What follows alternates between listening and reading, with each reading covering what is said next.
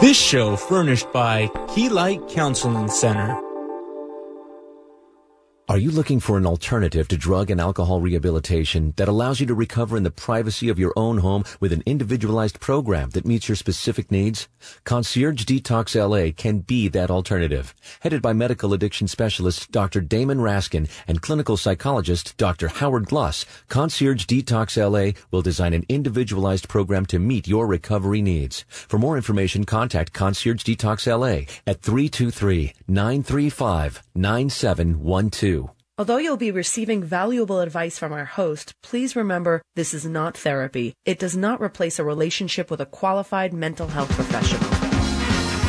I'm Dr. G, and we're here with the Shrink and the Showman. This is our first show, and I want to welcome my co-host, Mr. Patrick C. I am the showman. Yes.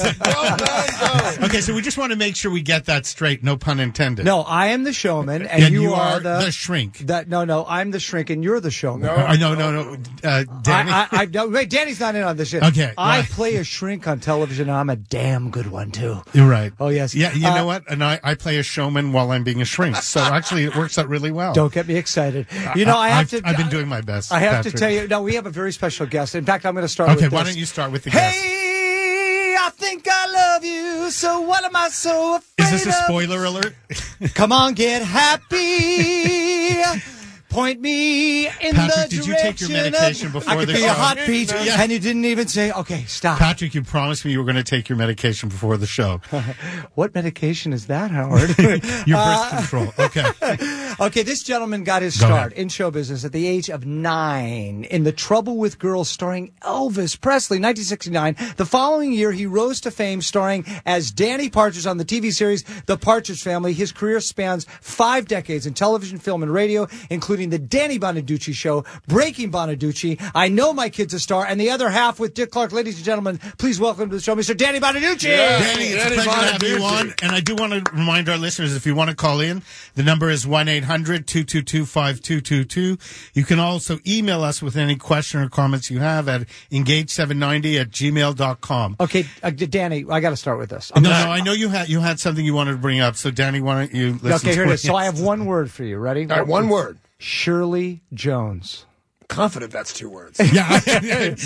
Not, yes. not not in a personal. Lovely, your mother, uh, who played my mother, Shirley Jones. Yeah. Right. Okay. So that we have in common. Also, would you say America's mom at that time? I would. I might even say it at this time. Okay. So here's my question: okay. What was she like as a TV mom? Uh, she was a fabulous team, and I'll tell you what, she carried the duty of being a TV mom to being. Do you know how I met you? Uh, no, but then She, again, I was having a real hard time at home with my with my dad. Okay. and it was turning physical. And the only reason she knew about it is because one day he knocked a tooth out.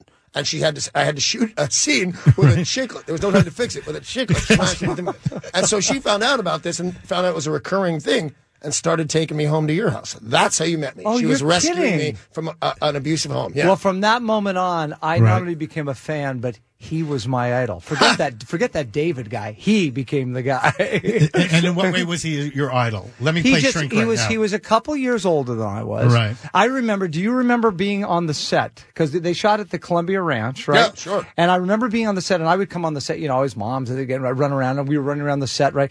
And I would run around with Danny, and I was just you know, and Danny was smoking cigarettes at the age of twelve, and Actually true, yeah. Okay. What? What? And I remember Danny was running around with bare feet, and we were like in the, some little alcove, you know, back thing. And Daniel says, he goes, "Hey, watch this." He takes the cigarette, he puts it on the ground, and he puts it out with his bare foot.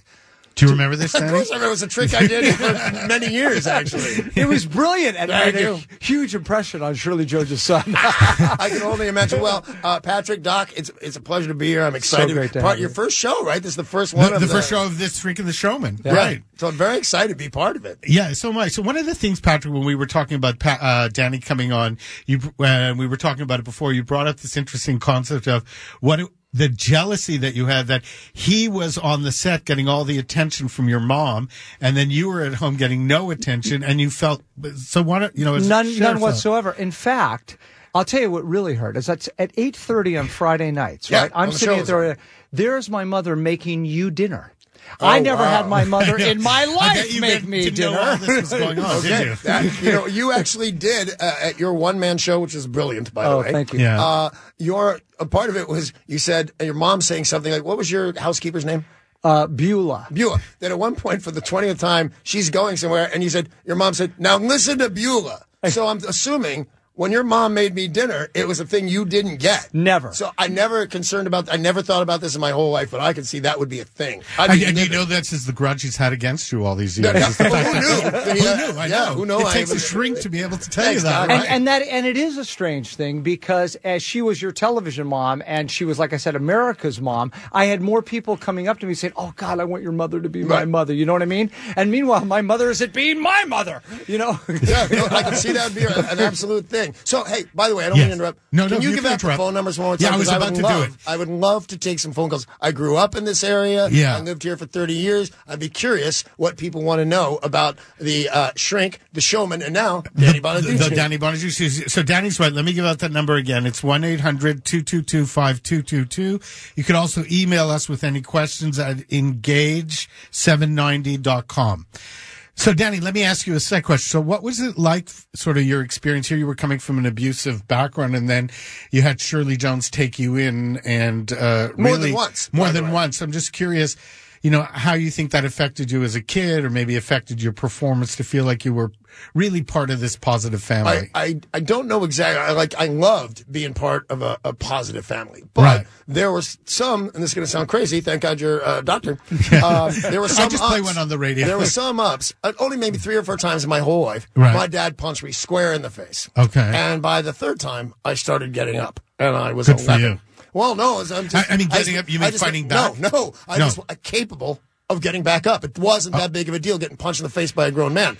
Doing that made me the toughest guy in the fifth grade. Little kids, are you kid? You want to fight? Billy wants to fight you out by the f- flagpole at three o'clock, and I would just kill Billy and then Right. go home. So there was that. I became, you know, I'm short with red hair and freckles. Becoming the toughest kid in school was a big deal for me. And then you hit the Partridge family, where pe- by the way, where people like your mother specifically cared deeply about me, even tried to. Um, Tell me right from wrong. He tried to reprimand me and slightly punish me one day. This is my favorite uh, uh, story Yeah, yeah, about go Shirley. for it. Go One for of it. my favorite Great stories about story. Shirley. So I'm being a jerk. I am smoking cigarettes and being weird, and I'm late for the call. And this is an Academy Award winner, and I'm making her wait. It's awful when I look back on it. You know, I look back on it. It's just a shame. But that was, I didn't think I was You making were a her wait. kid. What did you know? Exactly. So I start doing this in the set around the uh, the uh, the dining room table. Right. And she's had enough of me, and she's a little flustered. She goes, "Danny, you go to your room," and she points upstairs.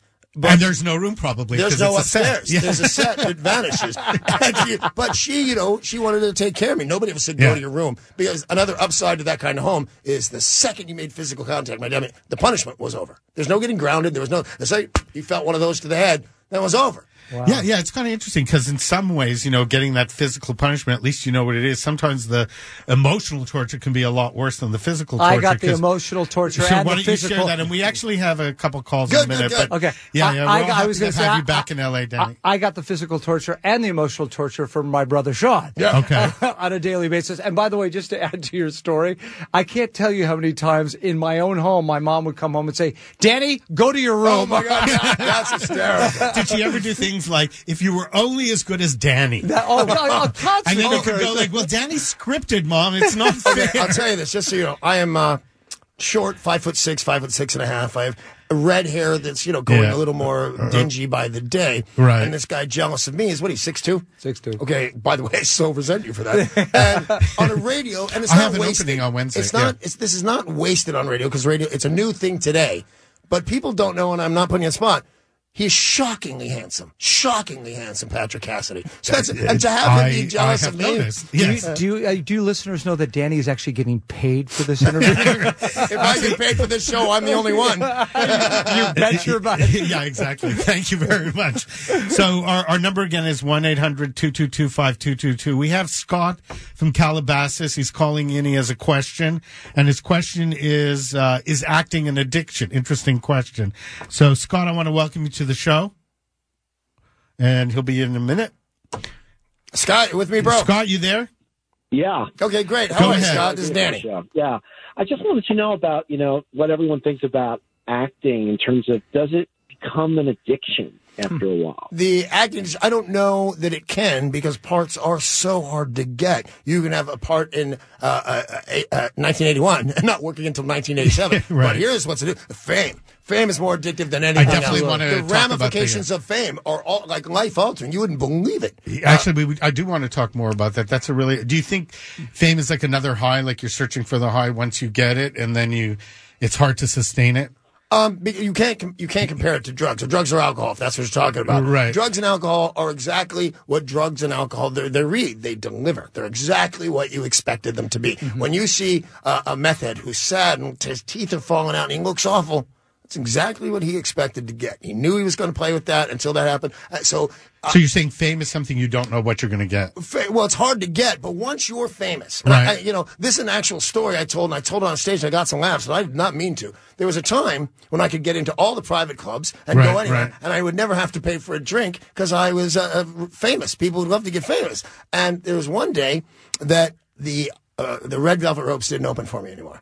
Was like, you're not famous enough. And I, I didn't have the money to buy my own drinks. So I, I invented a thing. You're going to like this. I pretended, I even changed my voice. I didn't make it more gravelly, but I changed my voice. I called people and I said, uh, this is, uh, we work for Jay Leno on the Tonight Show. We're doing a comedy bit. It's so funny. Do you know Danny Bonaduce played the bass player on the Partridge Show? Yeah, yeah, that guy. And we're doing a thing with him and he's playing bass for Mick Jagger. And it turns out they like each other. So Danny and Mick will be in the club tonight around eight make sure the manager knows they're there and take care of them. And for years, for eight years, I went into club and said, "Is Mick here yet?" And they say, "No, but we'll send him over right when he gets here." I think that's a great. You see how creative you are. Actually, Danny, we have to take a break. We're going to go to commercials, but when we get back, we're going to talk more about this concept of is acting an addiction and take some of our other calls. The number is one 222 5222. Thank you, co-host. We'll He won't right let me speak. Yes, you can. we'll be right back after commercials. Engaging Minds with your host, Dr. Howard Gluss, licensed clinical psychologist. Dr. G, and we're back here with the shrink and the showman, and C. Patrick C. is here. I have something. I want to go back on the fame thing we were talking about. Danny, you know, one of the things I, I saw with my brother David, and God knows, you know, we have Ron Howard, we have my brother Sean. You, these people, and yourself, of course, that make it when they're very young, that get fame when they're young, when they're kids. What separates? Why do some end up, say, like Dana Plato, right, or my Dad, or, in a or- Winnebago. Yeah, yeah, or right, or my brother David, unfortunately, or or it's but Ron Howard who who's okay, and and Sean who's you know what what do you think is the is the sort of common thing that makes Well, I'm not sure I have the answer for you specifically, but I will tell you this. I've been asked that many times before. Do you think it's being a child star that uh, uh, made you go take drugs? And I'll tell you one thing: that being a, a child star is great. Being an ex-child star is awful. it's horrendous. Being, you know, you don't have anything. You don't have any. I was a waiter, and I'm trying to bring people their soup, and they said, "Hey, Partridge, bring me my sandwich." And it was just, it was really. People were nasty. I was surprised, and not all of them, of course, but you know, that's one of the reasons you want to get back to it. I, I'm not, uh, you know, trained to do anything else. I'm only trained, and in this case, to be Danny Partridge. Nothing else. Never had an acting class. Thought I was going to be great. Thought when the can- the show was canceled, I just go on to another show. So I don't know why, but here's the thing: they always ask. Is it being a child star that made you take drugs? And I said, I've been to rehab four times and I've never seen an ex-child star there. But I've seen three dentists and nobody asked them, hey, is being an ex-child dentist what turns you to drugs? Right, right. I think it's a roll of the dice. Who's who's really uh, open to addiction and who's not, and who tries harder not to let the you know to go crazy. Yeah, there's an interesting point you bring up there because I think it's an issue of sort of your temperament and who you are as a person. So that nature nurture thing and the support you've gotten. And you bring up an interesting question, uh, thought too, Danny, that your identity was centered around being a, a partridge kid. Right. And then you- I believe you probably have to figure out who Danny was. And after that was over. Yeah, unfortunately, like- that wasn't good news. When I found Danny, it was bad news. Uh, you want to know if uh, fame is addictive or not? Did you ever see an episode of Breaking Bonaduce? The things I did to myself and the things I did to my family to have one more day on television. We were they were canceling my first talk show. Danny was what it was called, and we're doing an animal thing, and I knew they were going to cancel it. And there was a rattlesnake in an aquarium, and I thought if I get bit by that rattlesnake, there'll be so much press they'll give me another show. And I went over and I started fooling with the rattlesnake. It was really scary. And then some guy went, Hey, get away from there. Went, well, now I'm done. I can't go back. It's not an accident. They'll know. I taunted a rattlesnake to get another year on TV. That's well, that goes over your concept of fame and addiction. Yeah. That you just went, you know, you were going to put your life at risk just to get, not just, because I, I think there was a sense there wasn't anything else. That's all you knew. And and, And he that- also you- he also wanted to start a, a his own movie called Danny Bonaduce Jackass. That's the kind of stuff I did, to be Yeah. honest. I did a lot of that stuff. you know, you were sharing with me, Patrick, about your experience with David in a similar way. Yeah. You- but- well, I mean, you know, the, here's the problem I saw it from my from my point of view growing up with that is that both Sean and David they started so young, and when you start young, you don't know who you are, and you get that kind of fame, and how do you deal with that? How do you process that? And they both processed it differently, as you as you did too. You know, uh, I- for me, quite frankly, it was great to watch them because I got to learn. I got to learn. Oh, maybe I shouldn't do this. So this is a good thing, you know. Um, and they. Yeah, yeah, uh, go ahead. No, no. I, You- it, you know- it was just a learning curve for for me, and, and, and getting to watch them both through the trials and tribulations of fame. Yeah, one of the things that I noticed, you know, working with patients who have had a lot of fame and then suddenly don't, especially child stars, is their ability to reinvent their lives. They have to sort of mourn the fact that they're not going to be a child star anymore and say goodbye to that. There's usually a period where they feel lost, and then they have to kind of, you know, maybe with the help of someone or a good supportive system, refigure out who they are. The greatest choice personally that I ever made in my life was when they tried to get me to put on the spandex pants, and I had every record company out of high school saying, "We're going to have another another third Cassidy." I had a manager said, "Don't do this. Go to New York, get in the theater. You'll have some longevity." And I made that choice. It turned out a lot of money at the time, and who knows? It probably wouldn't have even flown. I don't think the public was going to buy a third guy, you know, with the C A S S I D Y last name. And I went, got to New York, and 40 years later, I was still working. And now I get to be an artistic director and you know. So that's your way you, you jobs. kind of reinvented. I'm curious, Danny, how, how did you sort of reinvent your life in, in, when you moved away and realized you weren't going to be a child star anymore? Well, um, do you want like after I realized I'm not going to make it back, and I became a uh, uh, a drunk waiter, and after that I became a drunk armed guard, which was a terrible idea for almost everyone involved. Or like Especially the people you were protecting. Here's what happened. I owe it all to Oprah Winfrey and Okay. uh, to three ex child stars that were just terrible guests. Uh, I'm on the Oprah Winfrey show, and I've been arrested for something, and so had Todd Bridges, and so had uh, Eddie Munster, and a couple of others. And we're sitting on Oprah's couch, and she's asking kind of these same questions. What's like? And they're so mopey and sad. Oprah, you know, uh, Hollywood it just treats young people right, and it's off And Oprah goes to me, and I said, "I'm having the best time. I had the best time then. I'm having a good time now. I just flew on a plane to do your show. I just flew first class. I've never been in first class before, and I'm doing the Oprah Winfrey show. And at the hotel, I can sign your name for anything I want." And she laughs, and I go, "No, they sell stereos." And she laughed hard, and I did the same run for about an hour. When I got back to the hotel, every talk show in the country had called. I did them all after that. And in one of them, I just started doing radio. Although this is weird, I owe my comeback after getting fired to David Cassidy. Do you know that? Yeah, you told. I, well, I think you said it on a television. Show. I did. Uh, I uh, um, I got arrested again in '90, I think it was, and this one was a pretty big one. And uh, Do you want to share what happened? yeah, I got in a fight with a transvestite uh, prostitute in Phoenix, Arizona. By the way, won that fight maybe a little too aggressively. Uh, Ma- made the cover of the Inquirer, Oh, did it not? several Yeah, let, times. let me just give out our number again. Yeah, 'cause yeah, I yeah, I think wanna- someone may want to call and hear more, ask questions I about desperately that. want to talk to people. What yeah, yeah, yeah. So it's 1 800, and I'll say it slowly 222 5222. Patrick? 1 800 222 5222. That's 1 800 222 5222. The shrink, the showman, and, the, redhead. And the Bonaduce. So, where were you, Doc? So we- we were talking about transvestites. That and We're getting into All right, fights. So it's it's it's not that big of news. It's Yeah. a fist fight. The fact that he was a transvestite prostitute made it interesting. But Danny Partridge, it was like saying uh, uh, Eddie Munster just punched a Nazi. It was that it was that crazy. Uh, I split the Flagstaff because Geraldo Rivera was hiding in my bushes. It was that crazy.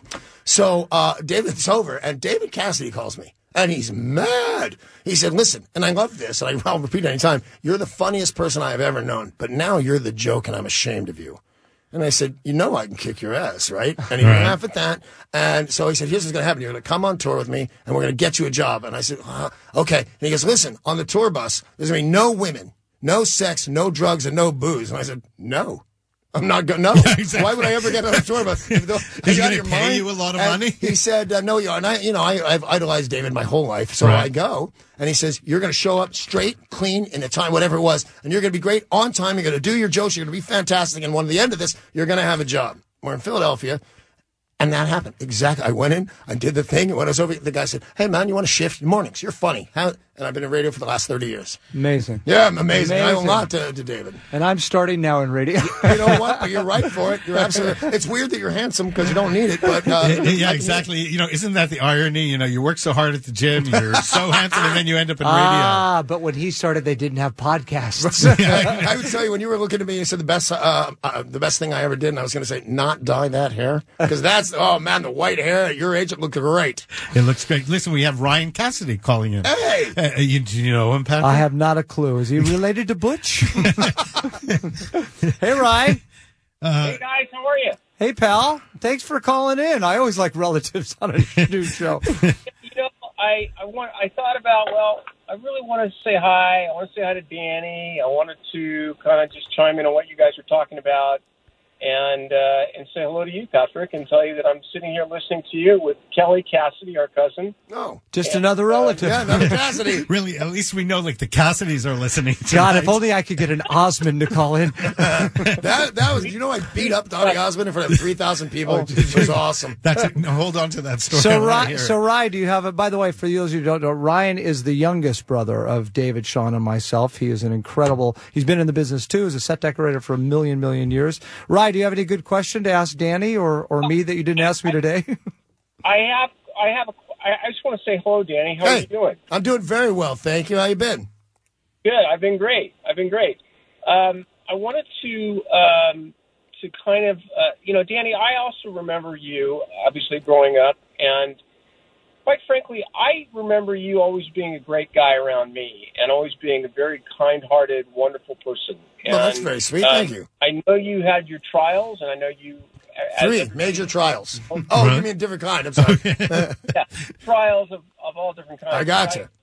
I, I commend you for what you have, how you have come through them, and even though you've fallen down many times, as we all know, addicts can do that. Part of part of the journey is falling down. You're okay today, and and that's what counts. It's about today, right? You- Yeah, you absolutely. I- Ryan, I just asked him. I just asked him. I said, "How how much time you got?" He said, eight years." That's applause. That's Oh, amazing. wow. You know that, that, that really is. You Thank know, um, no, I, I couldn't agree with that more. Quick be- Ryan Cassidy story. Got to do. yeah, it. go ahead. So- we have two minutes before commercials. Okay, go it's, for a- it. it's a one minute No, no, go. So I'm talking to the guy, and I realize his suit is so cool. You got the coolest suit on. And I said, "That's a great suit." And he says, "1938." I said, "What?" He said, "This suit was made in 1930." he collects vintage clothes, Yeah, and does. it's the coolest ha- hobby. Now that I know that, I can't wait to see what you're wearing the next time I see you. Cool. If you walk into his house, I swear to God, it's like a museum of the Titanic. looks like a it's got mannequins with suits from 1930s. Yeah, cool. what a cool hobby. live in a different time. Uh, listen, we're going to take a break. I'm Dr. G, and And and Patrick C. and I am the showman. And Ryan, I love you madly. okay, great. but- Uh, See you, Ryan. Listen, Ryan, you can hold on and come back right after the commercial if you like. And our number is one eight hundred. Uh, 222 5222. That's 1 800 222 5222. We'll be right back after the commercials. Get a bunch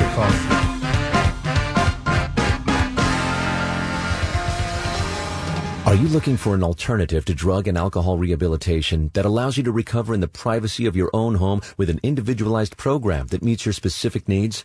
Concierge Detox LA can be that alternative. Headed by medical addiction specialist Dr. Damon Raskin and clinical psychologist Dr. Howard Gluss, Concierge Detox LA will design an individualized program to meet your recovery needs. For more information, contact Concierge Detox LA at 323-935-9712.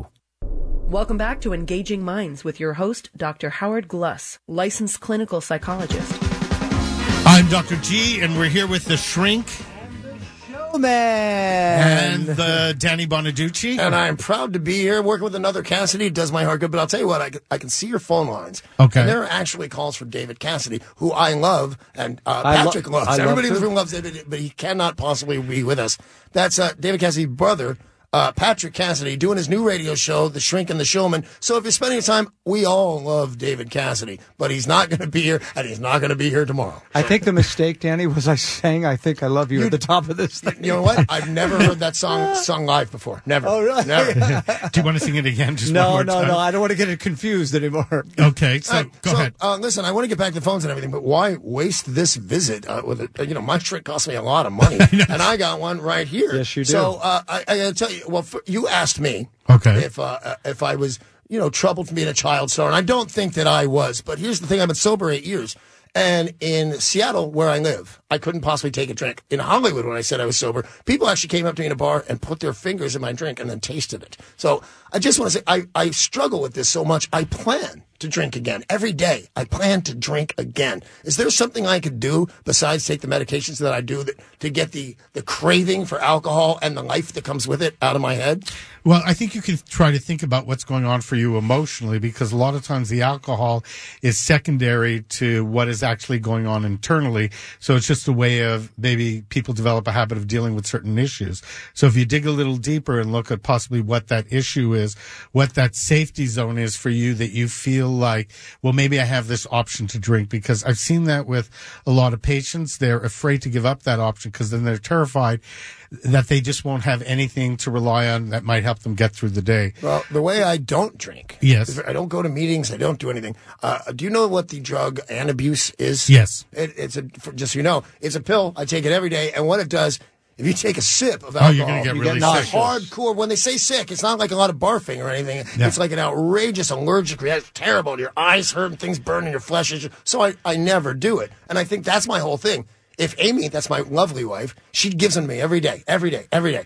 If she didn't, I'd drink again by the end of the week. And the question uh, remains: Is there something I could do to not have to take the drugs, to not drink alcohol, or is it just safe to go long term with antabuse? Well, I think there's there's two parts to that answer. I think that it's safe to go with the antabuse and maybe talk to someone or figure out what's going on internally that makes you want to drink because you'd have to feel pretty secure about that to give up the antabuse. So there are probably issues we all have them uh, as a way of coping, and there may be stuff from our past that we're trying to deal with. And um, you know, go ahead, go ahead to the shrink. I- but I- that's what I would do is figure out what comes before the drinking. I was going to just chime in, I- I- and again, it's not the drink, right? It's the think. It's our thinking. So we drink, right, to cover up whatever it is that's that's that's painful, whatever it is that we're. So we drink to numb that, to anesthetize that. But the truth is, we ha- you have to be sober to get to what's really going on, which is the tough I'm stuff. better since I'm sober. I'm Yeah. better at everything. Yeah, yeah, yeah. And, E- go ahead. and and remember, you as a kid, you had your dad hitting you in the face. Yeah, yeah. You know, I'd want to drink to to to, to not recall that. One of the ways I learned to drink was your dad. Oh, yeah? I said this. I, I Jack Cassidy, man, he was Errol Flynn to me, just the Right. coolest guy ever. And I said to Shirley, I was telling a story to other people. Uh, I'm talking about Jack Cassidy, uh, Patrick's father, and a great Broadway star. Uh, I said, well, I knocked on your door one day at eight o'clock in the morning. And Jack Cassidy opens the door at eight o'clock in the morning in a smoking jacket with, with a cigarette in a holder and a martini. And I said, I know that's a kid's memory. She goes, Nope, that's Jack. Yeah, that took that, it- what a took it- guy. See, I thought that's the man I should be drinking by eight in the morning. That's You were Jack. that was your idol at that point. And by the way, you told me that I should talk to someone. I am. What do you got? He's looking for advice. Live up to Did your you hear title. the beginning of this where it said this is not therapy? But it's fine. It's fine advice. yeah, but I want to actually I want to ask you a question because this is a uh, issue I deal a lot with patients, uh, especially in the entertainment industry. They'll say to me, "Well, I can't get sober because if I get sober, I won't be creative," and they feel like there's uh, creativity comes from that place of being high or being drunk, and there's this terrible fear of giving up that that they won't be able to perform anymore. I wonder. thought what- that. I okay, thought that. and then so what was the shift for you? Because obviously you're really successful, so you're able to. Because I have some thoughts. I got to curious. tell you, not not to you know, I'm therapy's all great and everything. I know I've had a lot of it. I you know, I got an appointment with my psychiatrist when I got back. Okay. uh, and that's truthfully and honestly. But um, one of the things I wrote a pretty good book. That's one of the ways I met my wife. I was at Starbucks, and she comes up to me. The only girl that ever said this to me at that point, anyway, she goes. I read your book, and I said, "Done, boom, you're the girl." Uh, so, I, but what happened was, I'll give you an idea. I, I am dyslexic, and I could never write a book on my own, but I didn't want to pay anybody. So I got that dictation software, Dragon Naturally Yeah. Speaking, or whatever it is, and I would write the book and get drunk and drunk and drunk, and eventually, the dictation thing couldn't recognize my voice anymore, and that's how I knew it was time to quit drinking that night or not writing. Wait, that wait. How could you change that voice? because where it sounds like Uh, this, they all spell words with big giant S's in them. you get back the transcription, it's just like this. So things like that. When Yeah. I, I realized I'm better sober, I just don't know how to do it. And I didn't know how. I went to church like almost twice a week for three years. And that, that did not do it. I met a lot of drunk people in church, and eventually I, I stumbled. Uh, figuratively and literally into that drug. And that was the key. And my ex-wife, Gretchen, I asked her, because sometimes I would switch the bottle of Antabuse with aspirin for weeks. She would notice. Just And so you could drink? Just so I could drink. Ah. And I said, this is never going to work. If you want me to be sober, you have to put this Antabuse right in my mouth. And like a child, I have to go, ah, to show you I took it. And she goes, I'm not your mother. And I got worse. I said to Amy after we got married, I said, I'm never going to be sober unless you put that pill in my mouth and look in my mouth. And ah, she goes, okay, fine with me. And I've been sober eight years. Oh, I know everything to that like, young lady out uh, there. So maybe, Patrick, give out the number. Well, oh, Our our call-in number. It's uh, one eight hundred, right? One Right, eight hundred, right, it's right and there. it's uh, two two two five two two two. That's one 222 Wait a second. Did you say Say- 1 800 222 5222? Yes, five two two are the last four, and it's two two two before that, and an eight hundred before that. Okay. Uh, You so guys- yeah, so it is one 5222 God, we could be a team. Yeah, r- r- you know what I like about what you're saying, Danny, is you know I hear that from patients too, or people I deal with in sobriety, and there's this feeling of,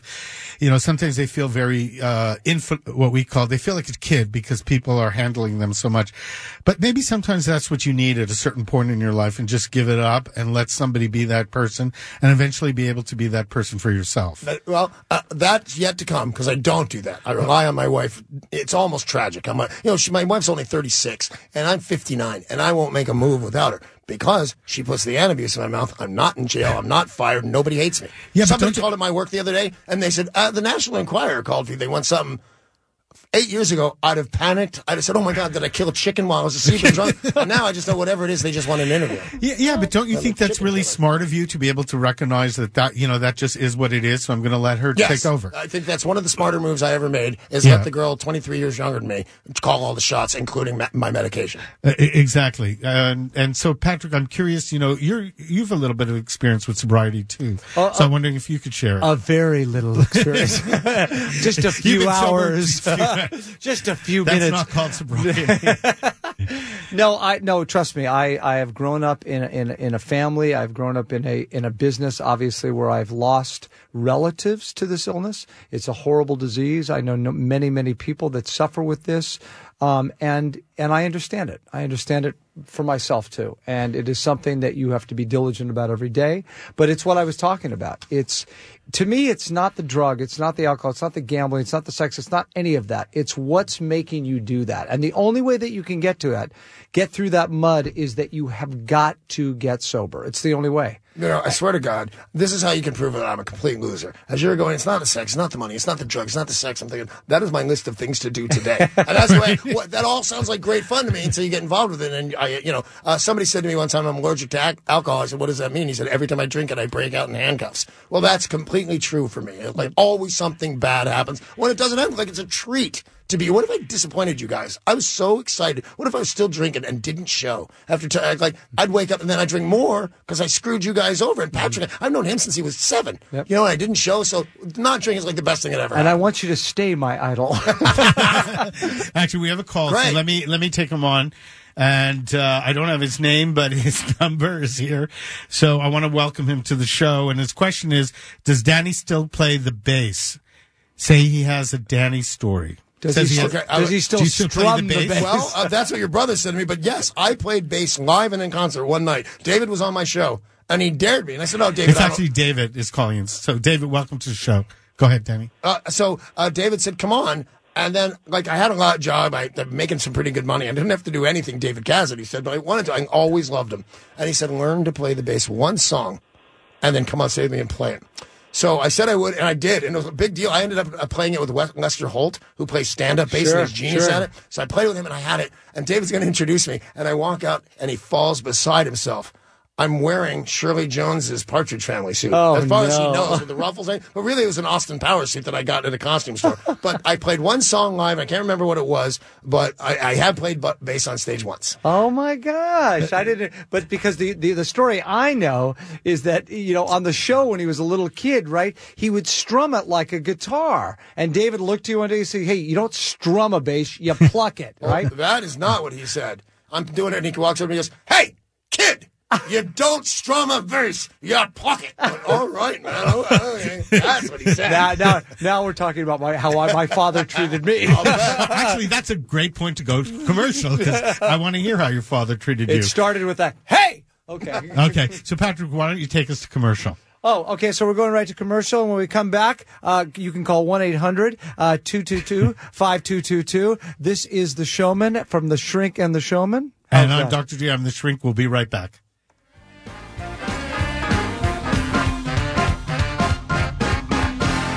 Are you looking for an alternative to drug and alcohol rehabilitation that allows you to recover in the privacy of your own home with an individualized program that meets your specific needs? Concierge Detox LA can be that alternative. Headed by medical addiction specialist Dr. Damon Raskin and clinical psychologist Dr. Howard Gluss, Concierge Detox LA will design an individualized program to meet your recovery needs. For more information, contact Concierge Detox LA at 323-935-9712. Dr. G, and we're here with the shrink and The Showman. and Danny Bonaduce. So let's get back to that caller. His name is David. And uh, David, you say you have a story you wanted to share with Danny. Yes, I do. Hey, man. Um, back. Can you guys hear me? Okay? yeah, well, Yeah, we good. hear you. Go ahead. Well, hi, uh, uh, Danny. Uh, years ago, in uh, probably early '80s, I believe you were the manager of a Black Angus in Alhambra. I right? was indeed, my friend. Well, years ago, my buddies were there, you know, doing our thing and drinking, and we were in college at the time up in Santa Barbara, and we bunch of high school friends, and we were there, and we left at about one in the morning. Come out to the parking lot, and there's some guys, like muscle bound guys, sitting on our car, and one of my the owner of the car, one of my friends, starts yelling at these guys, and we were going to have this huge five on five parking lot brawl and who comes out to defuse the situation but Danny Bonaduce in, in his tight, muscle-bound body. And we all just kind of looked at him and said, that's Danny Bonaduce. Hey, I'm a big fan. Do you remember that at all? I do. I do entirely. I told. I remember that night exactly because I didn't work that way, there very long because my old habits die hard. But I do remember that fondly because I also remember the whole spi- uh, thing of Black Angus being a very good time for me, and so I do remember that. Thank you, David. What's so I'm funny glad, about I'm glad to hear it. Thanks, Dan- buddy. Well, I, I, I've always been a big fan, and uh, I hope you're still playing music and being creative and loving life. David, David, I have to tell you, this is Patrick. I, what's so funny about that story to me is that Danny diffused it Yeah, for the first that's time in your man. life. Yeah, you actually, I was thinking the about that too as a psychologist. I was thinking, like, well, what what, what happened there? Yeah, and that you, and lets you know Was when that I'm the s- Antabuse working? When I'm the soundest mind in the room, everybody's got a huge problem. Well, So- when you came out, I, I didn't know if you were friends of these other guys, but either either scenario would have worked out. I, I would have either had this great story or had a fight with Danny Bonaduce. That would have been like amazing. well, uh, I appreciate it, man. And Thank, thank you you very, very much. much for- Thanks for the phone call, Thanks, call. David. Thanks. And and we have a caller, Howard, and he's calling in and he would like to talk to Patrick. Okay. So, Howard, welcome to the show. Hi, thank you very much. Hi, Howard. Patrick, I'd like to ask you a question. Sure. Beginning of the show, you said that you made choices based upon what managers told you when you went to Broadway. Yes. How many how many young musical artists do you know are financially solvent today? Young musical artists are financially solvent. I know who this is, Howard, and you're a business manager, and I love you so much. I know your voice, Howard. uh, uh, how, that's a good question, Howard. Uh, there, there are few. I, I could say that my brother Shaun is financially solvent. Yeah, he is. Yeah, There's one.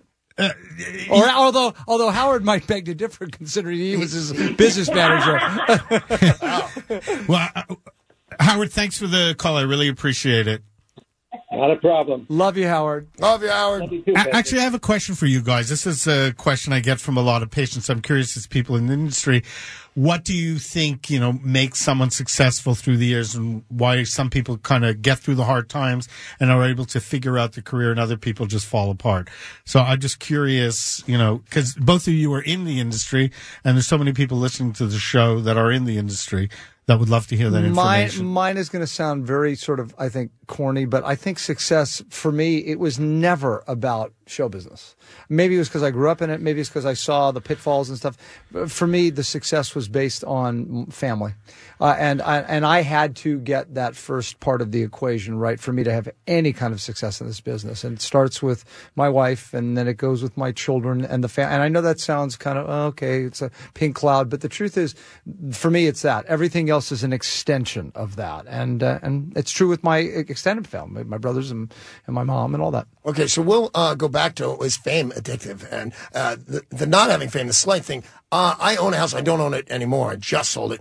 Uh, right in front of Grauman's Chinese, and that's where the store, the uh, tours to movie stars' homes is. One day I was walking into my house.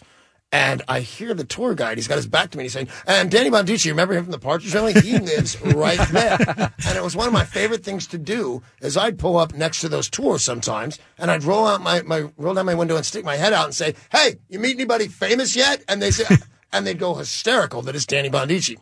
I did that today, and I said, "Hey, you meet anybody famous yet?" And they said, "No."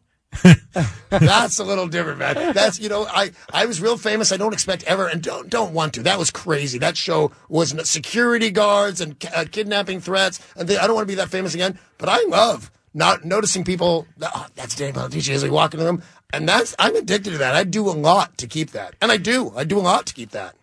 you mean, let me make sure I understand. You mean you do a lot to keep that fame? Yeah. And do you feel you have the same experience now, let's say, at this point in your life? Well, I'm sober and I have money, so this doesn't reflect a lot of portions of my life. But you know, I am I am more content now. But I'm telling you truthfully, uh, we do have a joke. My lovely wife Amy and I do a joke when we walk into anywhere in this in foreign countries, wherever it is. When we see the first person, because you get tuned to it, recognize me, she'll go. You're favorite in Cincinnati. You're famous in Cincinnati. You just look at the first. So it's some. It's an affirmation that I I dig. I want people to look at me. I want people to go, "Oh my God, I saw you do this thing. You were so funny." I love it, and I do a lot to keep it, and I'll do it tomorrow. And I have to tell you, the musical theater, which has been my bread and butter for my whole, the musical theater version of that is they say, Patrick, how's your career going? And I go, there's no business. Thank you very much. Very good. hey, can I say this? That when my wife, who is sitting right out there, was 13 because she loves musical theater, she got a bir- birthday party, uh, birthday gift to go see a Sondheim thing. And I, it was here, right? And they lived in Sacramento, and I drove down because it was so. And all the Cassidys were singing at once for the first time. and she got everybody's autograph at that kind of thing. And I will tell you, there's something to be sh- said about the showman. You're, you're like, you have a spot.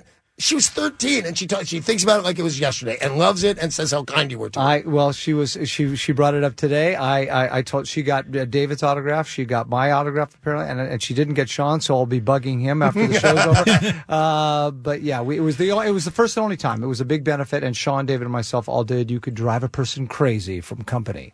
You, you know, one of the things I'm thinking about, uh, Patrick, is like when I went to see your show that was so great is that you had told me that this was an opportunity for you to be creative and do whatever it is that you wanted to do. And that a lot of times as a performer, you don't get that opportunity because you got to do other people's work. And I felt like that was so interesting to me to see that part of you come out that you just went like, I'm at a stage in my life. I'm just going to do what it, blank I want to do. Well, you know, the truth is, I, I, I put the show together, and Danny was so kind. He, he came down with his wife Amy, and they came down to see it. It's called Just Another Family Tree. It's about growing up in a family where everybody around the dinner tables in show business, and yet we're a family, you know.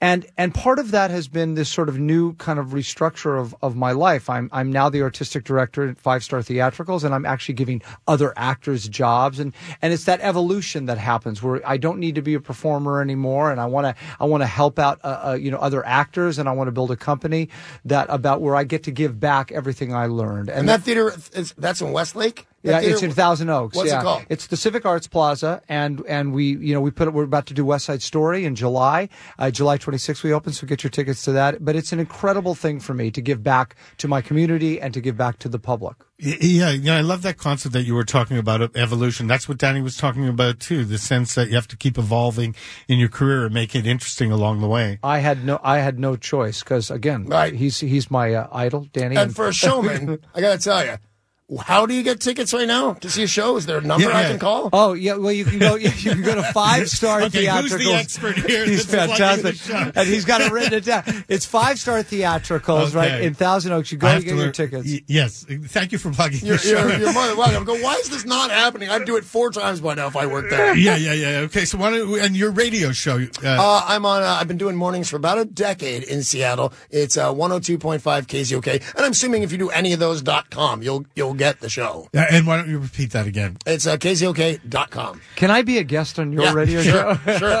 Can I be a guest on your Sure, radio absolutely. show? Because that's what kind of show it is. If you say you want to be on, it, yeah, okay. And then I wouldn't talk to you ever again until you came in and we'd see what happened. Much like this. We haven't, just out there, ladies and gentlemen, we have not spoken one second about doing this show. I showed up exactly an hour ago and we went in here and you've heard what happened. I, for one, think it's terrific. Oh, I think, good. ladies and gentlemen of the jury, you're hearing the Shrink and the Showman's first show and hang on for the 50th because it's coming. Oh. And, and we're going to have you back for all 49 of those shows. and and I can promise you, if we go on his show together, it's the showman and the shrink. It all of a sudden changes. Right. I've known him since he was seven. I just met you. I know. But, well, we're going to have to talk about that because it's not what's in the contract. But oh, that's a whole other thing. 'Cause we have a couple minutes left. I just wondered if you guys have any parting thoughts or things you want to share with our audience. It's it's awesome for me personally. Just I mean, this is our first show together as the Shrink and the Showman, and and he was so kind. Danny, he was down here and with his wife Amy to just come on and do this for us, and and to be the first guest. And you know, I'm I'm very touched. I'm very Uh, touched. I, I'm glad, and I one of the things. I mean, I was going to do it no matter what, and no matter what condition. But I don't know what you know and or think about me. So much like your brother said, I'm going to show up sober, on time, and be good, and that's what I did. So I'm, there's another Cassidy going. Oh man, he's terrific. He looks good, works out, and that's important to me. Oh, I'm going to cry. So and, and actually, actually, Danny, you learned, you know, that he's been holding a grudge against you Yeah. for the last 40 years because, you know, you got all the attention from his Well, mom. I, if I have time, I stayed mad at your dad for a little while. Here, Shaun Cassidy and I paid us ten dollars to move. The, he, Jack Cassidy building a pool in the backyard in Beverly Hills, and he goes, "I'll give you kids ten dollars if you move those rocks." And we move all. That must have been a ton by one rock at a time. And then we were done. Me and Shaun, we go up to him and we put our hands for ten dollars, and he looks at us straight in the face. and He goes, "I meant over there." Jack, I love that. Okay, that's such a great story. Listen, we're going to say goodbye. So, do you have a song for us to end, Mr. Showman? You say yes. I say no. You say hi. I mean hi. Hi. I say I'm not that kind bye, of bye, bye. Bye. okay. Listen, Danny, it's a pleasure to have you it was, on. it was a I'd real love to- treat to be here. Thank you, Don. I'd love to have you on again anytime. Thank you very much, and thank you, Patrick. And This was guess great. what? I wouldn't like to have you on, So you just want to have the showman I- show, oh right? yeah, oh yeah. Ladies the and gentlemen, you're- showman. You're, tuning into the Showman Show. right. The shrink is no longer here. okay. Thank you guys. Pleasure to have you both on. Pleasure Say have- goodbye, Patrick. Say goodbye, Patrick. Say goodbye, Howard. Bye, Howard. Uh, we'll be back next week. Thanks, guys.